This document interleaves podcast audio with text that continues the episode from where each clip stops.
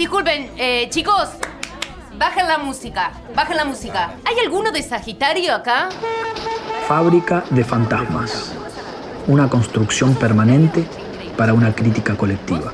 Aquel. Antes muerto que vencido. Está marcando puntos para una salidera. Antemuerto que... Están ahí, pero no los ves. Bueno, de eso se trata. Un cineclub a la Cada distancia, uno ve lo que puede. virtual. Bueno, a mí me han dicho que apareció uno, ¿no? Con el manto. Invitamos a un grupo de espectadores de todo el país a mirar una película y que nos cuenten su experiencia. La película de esta semana es Ituzaingó Verita, dirigida por Raúl Perrone.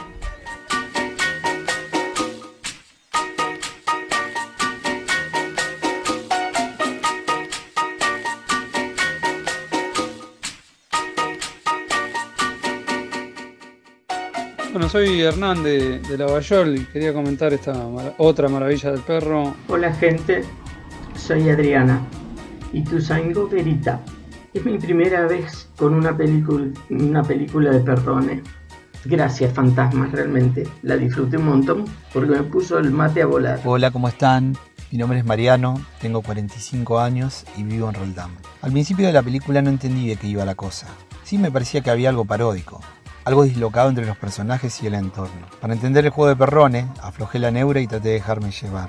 Recién ahí empecé a ver, a acercarme a sus personajes, actores y actrices, directores, productores, gente del mundillo del cine y el teatro. Algunos con una mirada snob y pretenciosa del arte, pero que no dudarían en tomar el camino que los lleve a Roma ni un segundo. Eh, pienso en las palabras hipervínculo, pienso en reflexión, pienso en parodia. Hola Fábrica de Fantasmas, soy Graciela desde Tilcara, provincia de Jujuy.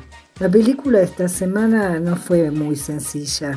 Me costó bastante eh, entrar en el clima y renunciar a encontrarle sentido. Encontré algunos guiños que me llevaron a armar mi propio guion, pero tardé bastante hasta poder hacerlo. Creo que lo mejor que tiene es que la cámara se planta para mostrarnos, sin juzgar, un mundo de banalidades y es un mundo que no se circunscribe solo a Ituzaingó. Me pareció un rompecabezas de muchas piezas, totalmente desordenado. Y como espectadora me sentí invitada a armarlo. Fábrica de fantasmas. Crítica colectiva y federal.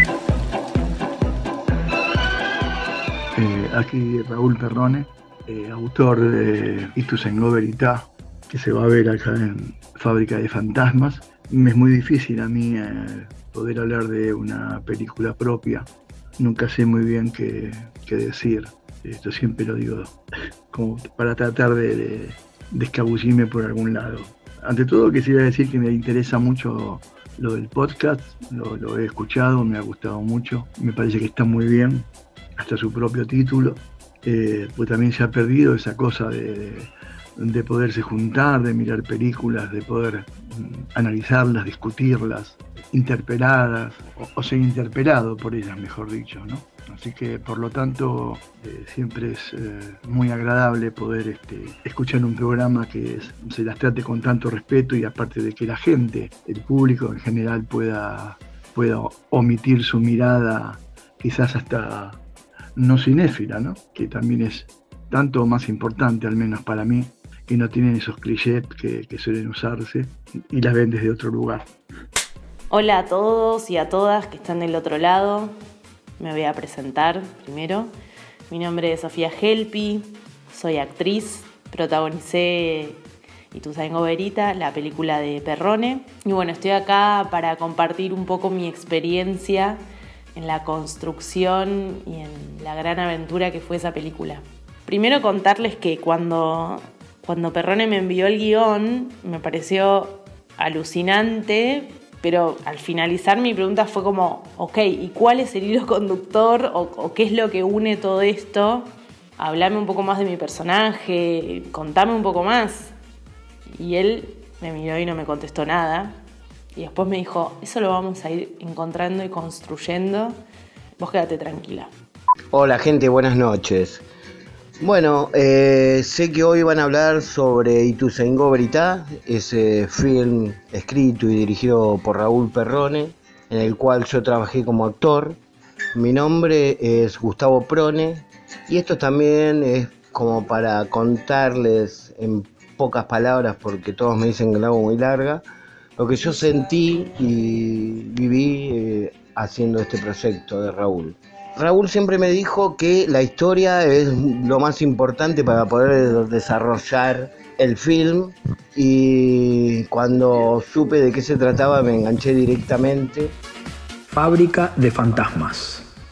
Experiencias individuales y personales, compartidas entre todos.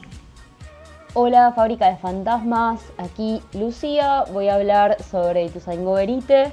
Sé, por momentos sentía que, era una especie de pesadilla, una especie de infierno, de, de ensueño. Si lo quisiéramos, esto podría ser una película.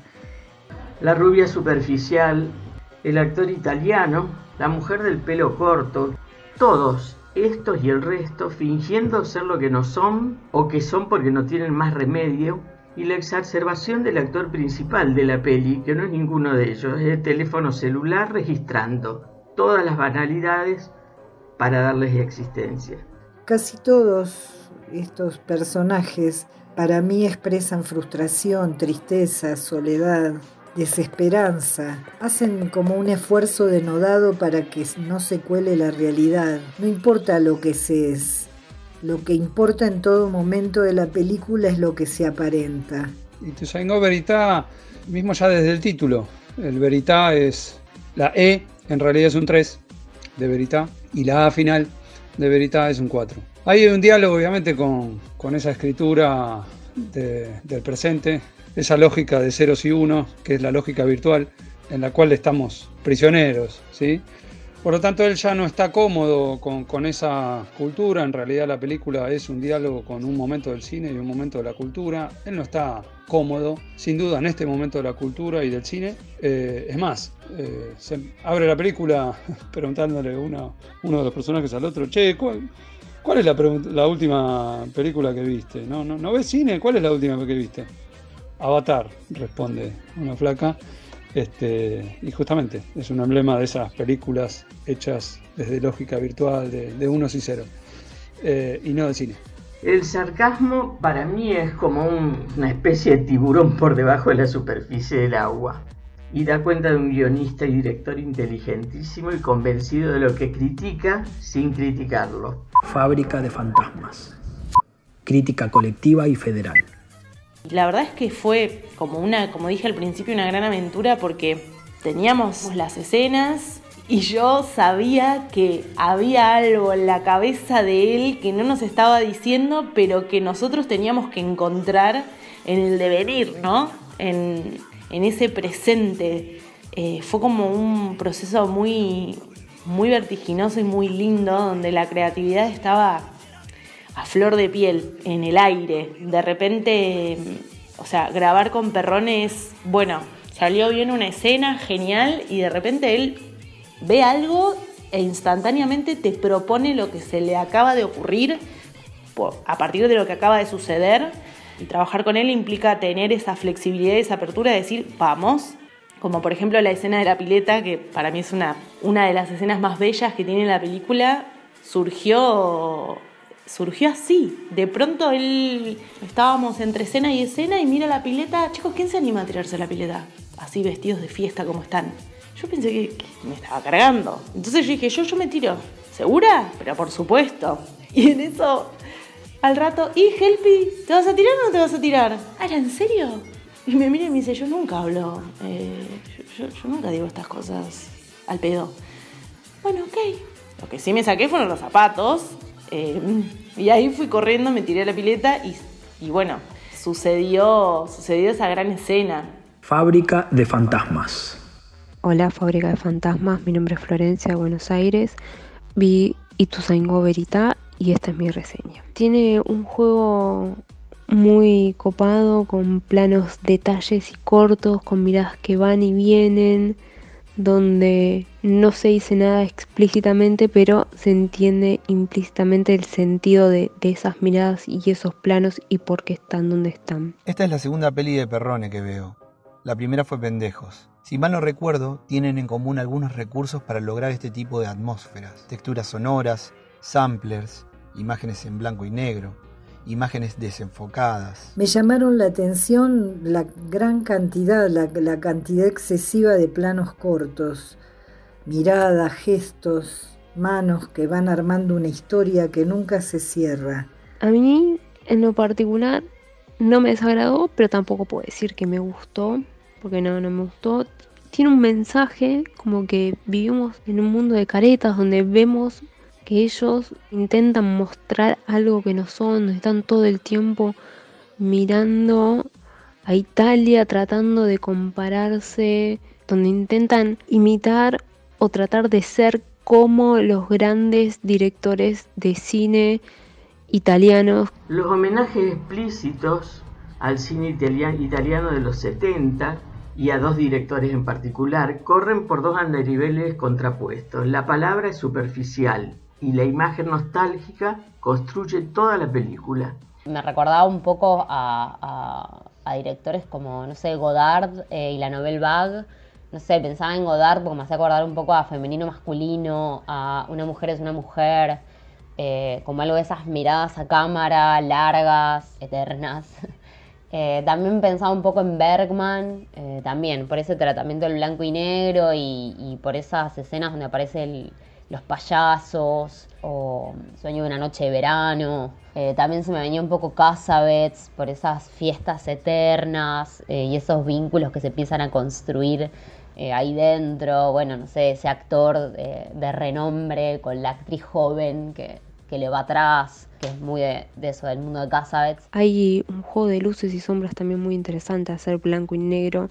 La, la película lo permite. Sobran anteojos oscuros que esconden las verdaderas miradas de desilusión. Me gustó cuando en el auto cantando la canción de la mandolina en italiano, esa parte me gustó mucho. Me fascinó la música, eh, creo que a nivel sonoro tiene algo que es eh, súper rico. Eh, y también un tatuaje de una de las de las de los protagonistas que dice así como todo cambia, que yo cambie no es extraño. Lo que sí es el poco desarrollo que tiene en cuanto a los personajes, quedan como muy superficiales y tiene escenas que empiezan pero que no terminan en ningún lado, quedan como ahí en el aire. Los diálogos, y también tiene algunos diálogos que no se cierran que no conducen a ningún lado. También me gustó mucho ese blanco y negro contemporáneo tan brilloso, tan vistoso.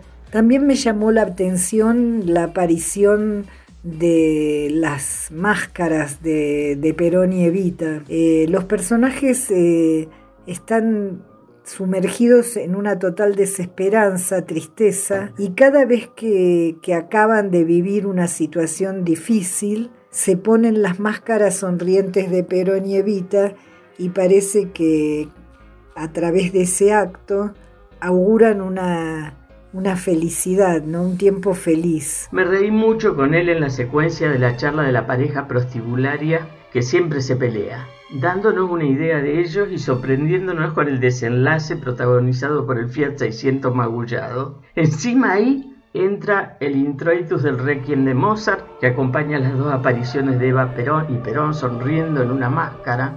Y en ambas situaciones uno se pregunta de qué corno se ríen. Fábrica de fantasmas. Experiencias individuales y personales, compartidas entre todos. La historia era entrar íntimamente en lo que es lo banal y lo efímero del entorno a un proyecto fílmico, reflejado en la Belle Époque, donde Raúl introdujo un montón de directores en los cuales seguramente le está inspirado, por ejemplo Pasolini, y nosotros estuvimos trayéndola a estos años locos donde la tecnología superó la estupidez y nos vimos todos súper zarpados en fotos, en comentarios, en situaciones donde todo tiene que ser visto porque si no parece que la vida no existe. Y cuando vean esta película, que se las recomiendo porque para mí es una de las más lindas en las cuales trabajé con Raúl, porque con él tuve una conexión entre actor y director, donde en el puesto que a mí me tocaba realizar eh, pude recrear eso que él quería contar. Fábrica de fantasmas. Crítica colectiva y federal. En su diálogo con, con su tiempo, eh, en esta película eh, está presente la obsesión por las selfies y la obsesión por los celus. Eh, en la obsesión por las selfies, realmente, este, mismo en esta semana, veía que, hay nada, una ballena encallada y la gente se sacaba selfies adentro de, de las fauces de la ballena. Diría Martí, ¿no? el gran Martí, el poeta cubano, diría, bueno, están en las entrañas del monstruo, pero no del monstruo eh, que ya está muerto, sino de, la Matrix. No pueden salir de la Matrix y de su lógica estupidizante y se sacan fotos, selfies, incluso dentro de una ballena muerta. Y uno diría, ¿no? Es la máquina, estúpido. ¿sí? Eh, es esta cultura que nos come el coco. ¿Eso está presente en la película? Todo es posible de ser documentado. Todo el tiempo eh, sacan selfies y documentan hasta las, hasta las muertes. Recordé viéndola una entrevista al novelista español Miguel Delibes, muy poco antes de que se muriera. Sin citarlo textualmente, él decía, cerca de la muerte miro hacia mi, hacia mi propio interior y no encuentro más que banalidad, porque cuando vivos somos profundamente banales. Y acá cada personaje es forzado hacia el estereotipo, pero no molesta por eso. Y nos enfrenta a algunas de las, de las veces en las que cada uno de nosotros fuimos ellos. Es interesante la presencia de los celulares como un aliado imprescindible todo el tiempo. Y el tema de eh, las selfies, el egocentrismo que maneja, estaba muy, bueno, muy desmedido, pero es que todo en la película es desmedido. Al perro tenía una expresión en, en un programa genial de Canal A que se perdió en el tiempo. Se llamaba Cara de Perro. Perrone hacía entrevistas a directores de lo que fue el nuevo cine argentino. Entrevistas como nadie. Eh, y en, esa, en esas entrevistas, eh, el perro siempre decía, teníamos una expresión clásica, perro es muy mal hablado. Y él decía, me rompe las pelotas tal cosa y tal otra, y entonces ahí preguntaba. Pero era como una introducción ya de, lo que le rompe las pelotas al perro. Si hay algo que le rompe las pelotas al perro, y se ve en esta genial película, es la lógica de las selfies y la de los celos. Y en dos palabras que sintetizan la película es narcisismo y drama. Fábrica de fantasmas. Crítica colectiva y federal. La película de esta semana es Ituzaingó Verita, dirigida por Raúl Perrone. Hola fábrica, ¿cómo están? Eh, soy Malena de Rosario. Em, bueno, la peli de esta semana tengo que decir que es la primera del ciclo que realmente no me gustó para nada. Em, eh, incluso no la pude terminar de ver. Creo que lo que me pasó fue que entiendo que la, que la película tiene un tono este, irónico eh, y de crítica para con el ambiente y el mundillo del cine, del teatro, de, de, los actores y actrices. Pero sin embargo me pareció que está llevada esa crítica o esa, o esa ironización demasiado al extremo al punto que me generó mucha incomodidad verlo, incomodidad y bronca, de hecho, como que me pasaba que en vez de reírme con eso eh, o encontrarlo irónico, gracioso, lo que sea, eh, realmente me daban ganas de matar a esos personajes, honestamente. Siento que estoy hablando muy rápido porque es una película que me dejó un poco así, como, eh, no sé, como una especie de collage, y vuelvo a la palabra hipervínculo porque siento que, que hay algo de eso, ¿no? Como todo el tiempo está hablando de otra cosa de lo que en realidad quiere hablar No sé, como si quisiera meter todo lo que.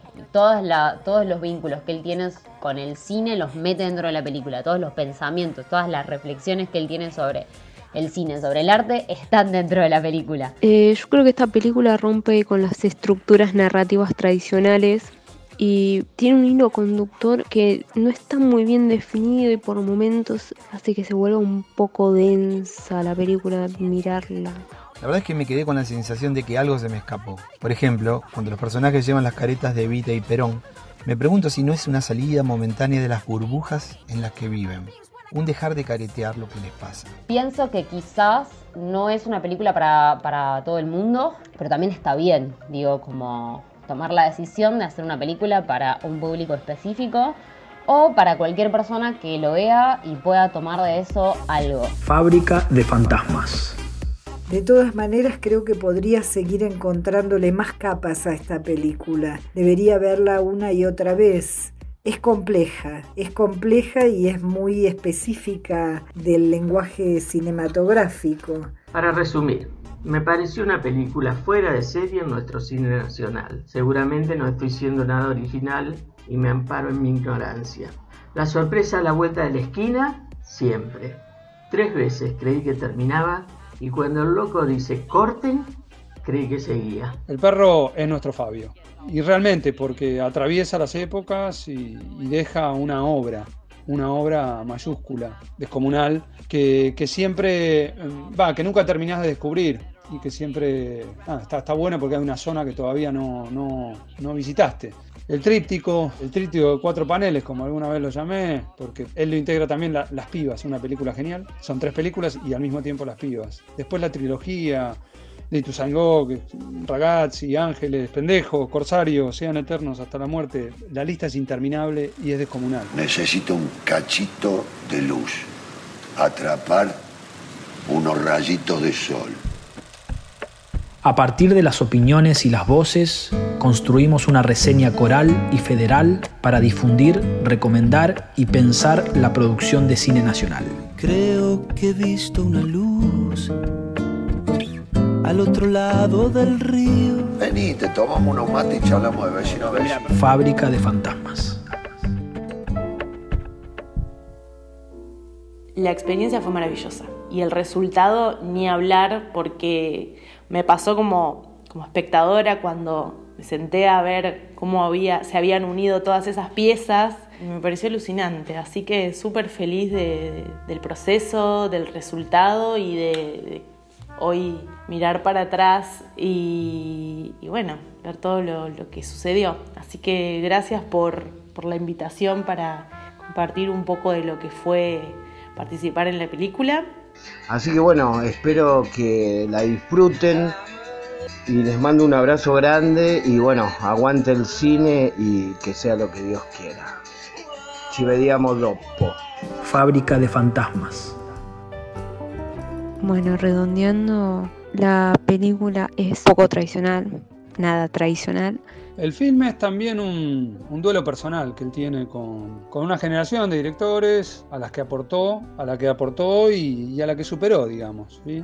Me estoy refiriendo al nuevo cine argentino. En la película aparece una referencia a un film eh, que se llama, se titula Diario de un gato muerto, y que es como un guiño a, lo que sería el cine, ese cine aburrido, de, de, aquel viejo nuevo cine argentino, en el que no pasa nada, en realidad, y se celebra que no pase nada, ¿sí? Benjamin Neistat hace poco decía, en realidad autores somos todos, ¿viste? Con la excusa de que de los formalismos podés filmar una, una, pared tres horas y hacer una película. Después hacer reír o asustar y al mismo tiempo hablar sobre un tema, eso sí que es difícil en serio, decía Benja. Y un poco le cuaja a, a esta película que, que se cita en el film, que es, insisto, un guiño como para repensar en qué medida ese nuevo cine fue nada, un poco vacío en, algún, en algún sentido y al mismo tiempo fue un, gran movimiento, pero bueno, ya está muerto y él dialoga con, con ese muerto. Es un, es un diálogo con un muerto en realidad, ¿sí? de un gran director que, que superó ese movimiento. Me, me parece que,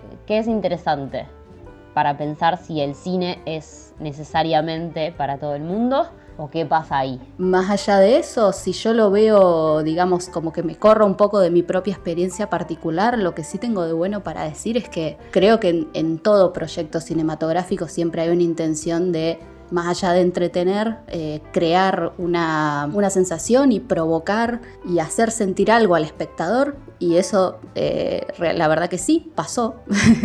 Simplemente que no es lo que yo me esperaba, al ir a ver la película. Pero tengo que decir que, bueno, el objetivo de provocar algo del otro lado de la pantalla está más que cumplido porque en mi caso eh, me generó estas sensaciones muy fuertes, repito, al punto tal que realmente no la pude terminar de ver. Bueno, muchas gracias por la oportunidad, hasta la próxima. Fábrica de fantasmas. Experiencias individuales y personales, compartidas entre todos. Y este filme es algo más que una mirada sarcástica sobre, sobre el cine independiente y el, y el teatro independiente, que lo es, sin duda. Dialoga también con otro film que, que supo ser crítico, pero, pero no fue nada más que eso, como un, un chacarrillo que fue UPA, una película argentina que salió en el 2008, 2009, por ahí, cuando justamente el, el- el nuevo cine ya, ya estaba dando síntomas de, que, de que venía muriéndose, digamos. Y UPA apareció, entre otras películas, como para dar cuenta de que, che, hay algo que se está muriendo. Y me parece que sirvió como eso, como, como síntoma de, de un momento. Reivindico los films fantasmales y poéticos, nos dice Perrones.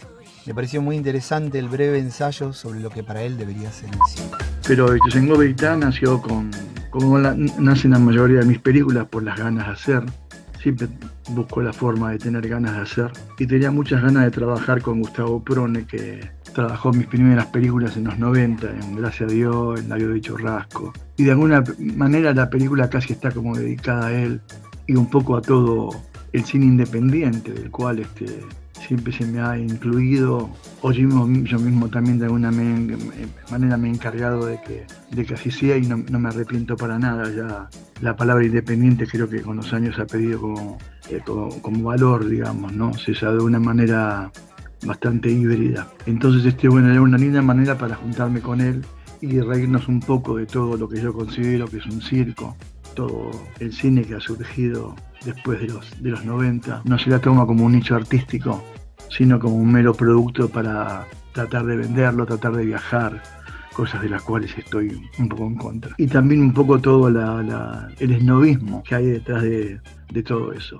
Así que lo que pretendía hacer con Ituzaingó Veritá, que es mi lugar, el lugar donde he hecho muchas películas, todas mis películas casi, de poderme reír de mí mismo, inclusive, con mucho respeto, sobre todo con mucho respeto. Pero no deja de ser una película irónica en la cual depende cómo la miren, cómo se mire, si tienen buena voluntad la van a ver como un hecho artístico y no como una humorada, digamos, ¿no? Porque a veces este, se toman las cosas muy livianamente. Así que bueno, espero que la disfruten, disfrute la, gente que la mire y eh, es un placer poder estar en este, en este programa.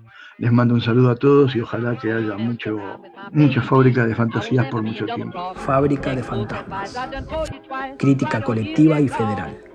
Yo creo que el perro, esta película, vuelve a, a- a dar cuenta de que hay algo que murió y que, y que para bien o para mal, para, para algunos que no les guste y para algunos que nos gusta, el perro está vivo y, y ha superado en todo caso a, a- ese movimiento. Y vale la pena verlo. Así que celebro, celebro muchísimo este film y, y por favor, si no vieron alguna película del perro, vean esta para empezar. Y, y vean Pendejo, que es su obra maestra, su, su obra máxima, y que quedará en la historia. Insisto, es su obra y algo que nos honra. Fuerte abrazo.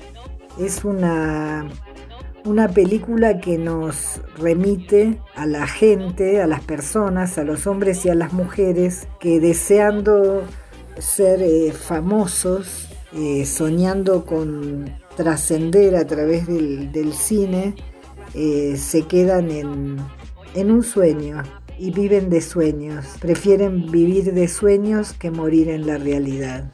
Aplauso y chao. Me voy a ver lo que encuentre Perrone. Bueno, hasta la próxima. Les dejo un fuerte abrazo. La película esta semana fue Ituzaingó Verita, dirigida por Raúl Perrone.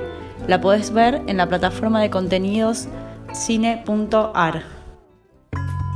Fábrica de fantasmas. ¡Matilde! ¡Se me va a quemar! Idea y producción general de Julia Bastanzo Paximada y Sofía Aldazoro. Edición técnica Diego Cisternas. Colaborador y redes Javier Reynoso. Menos mal que la charlatana de al lado me imiten todo. Yo hago puchero, ella hace puchero. Yo hago ravioles, ella hace ravioles. Que mira. Fábrica de fantasmas. Peli que tenés que ver esta semana. Si te querés sumar como colaborador de Fábrica de Fantasmas, Sumate y escribinos a fábricadefantasmas.gmail.com o encontrarnos en las redes Instagram y Twitter como Fábrica B U H.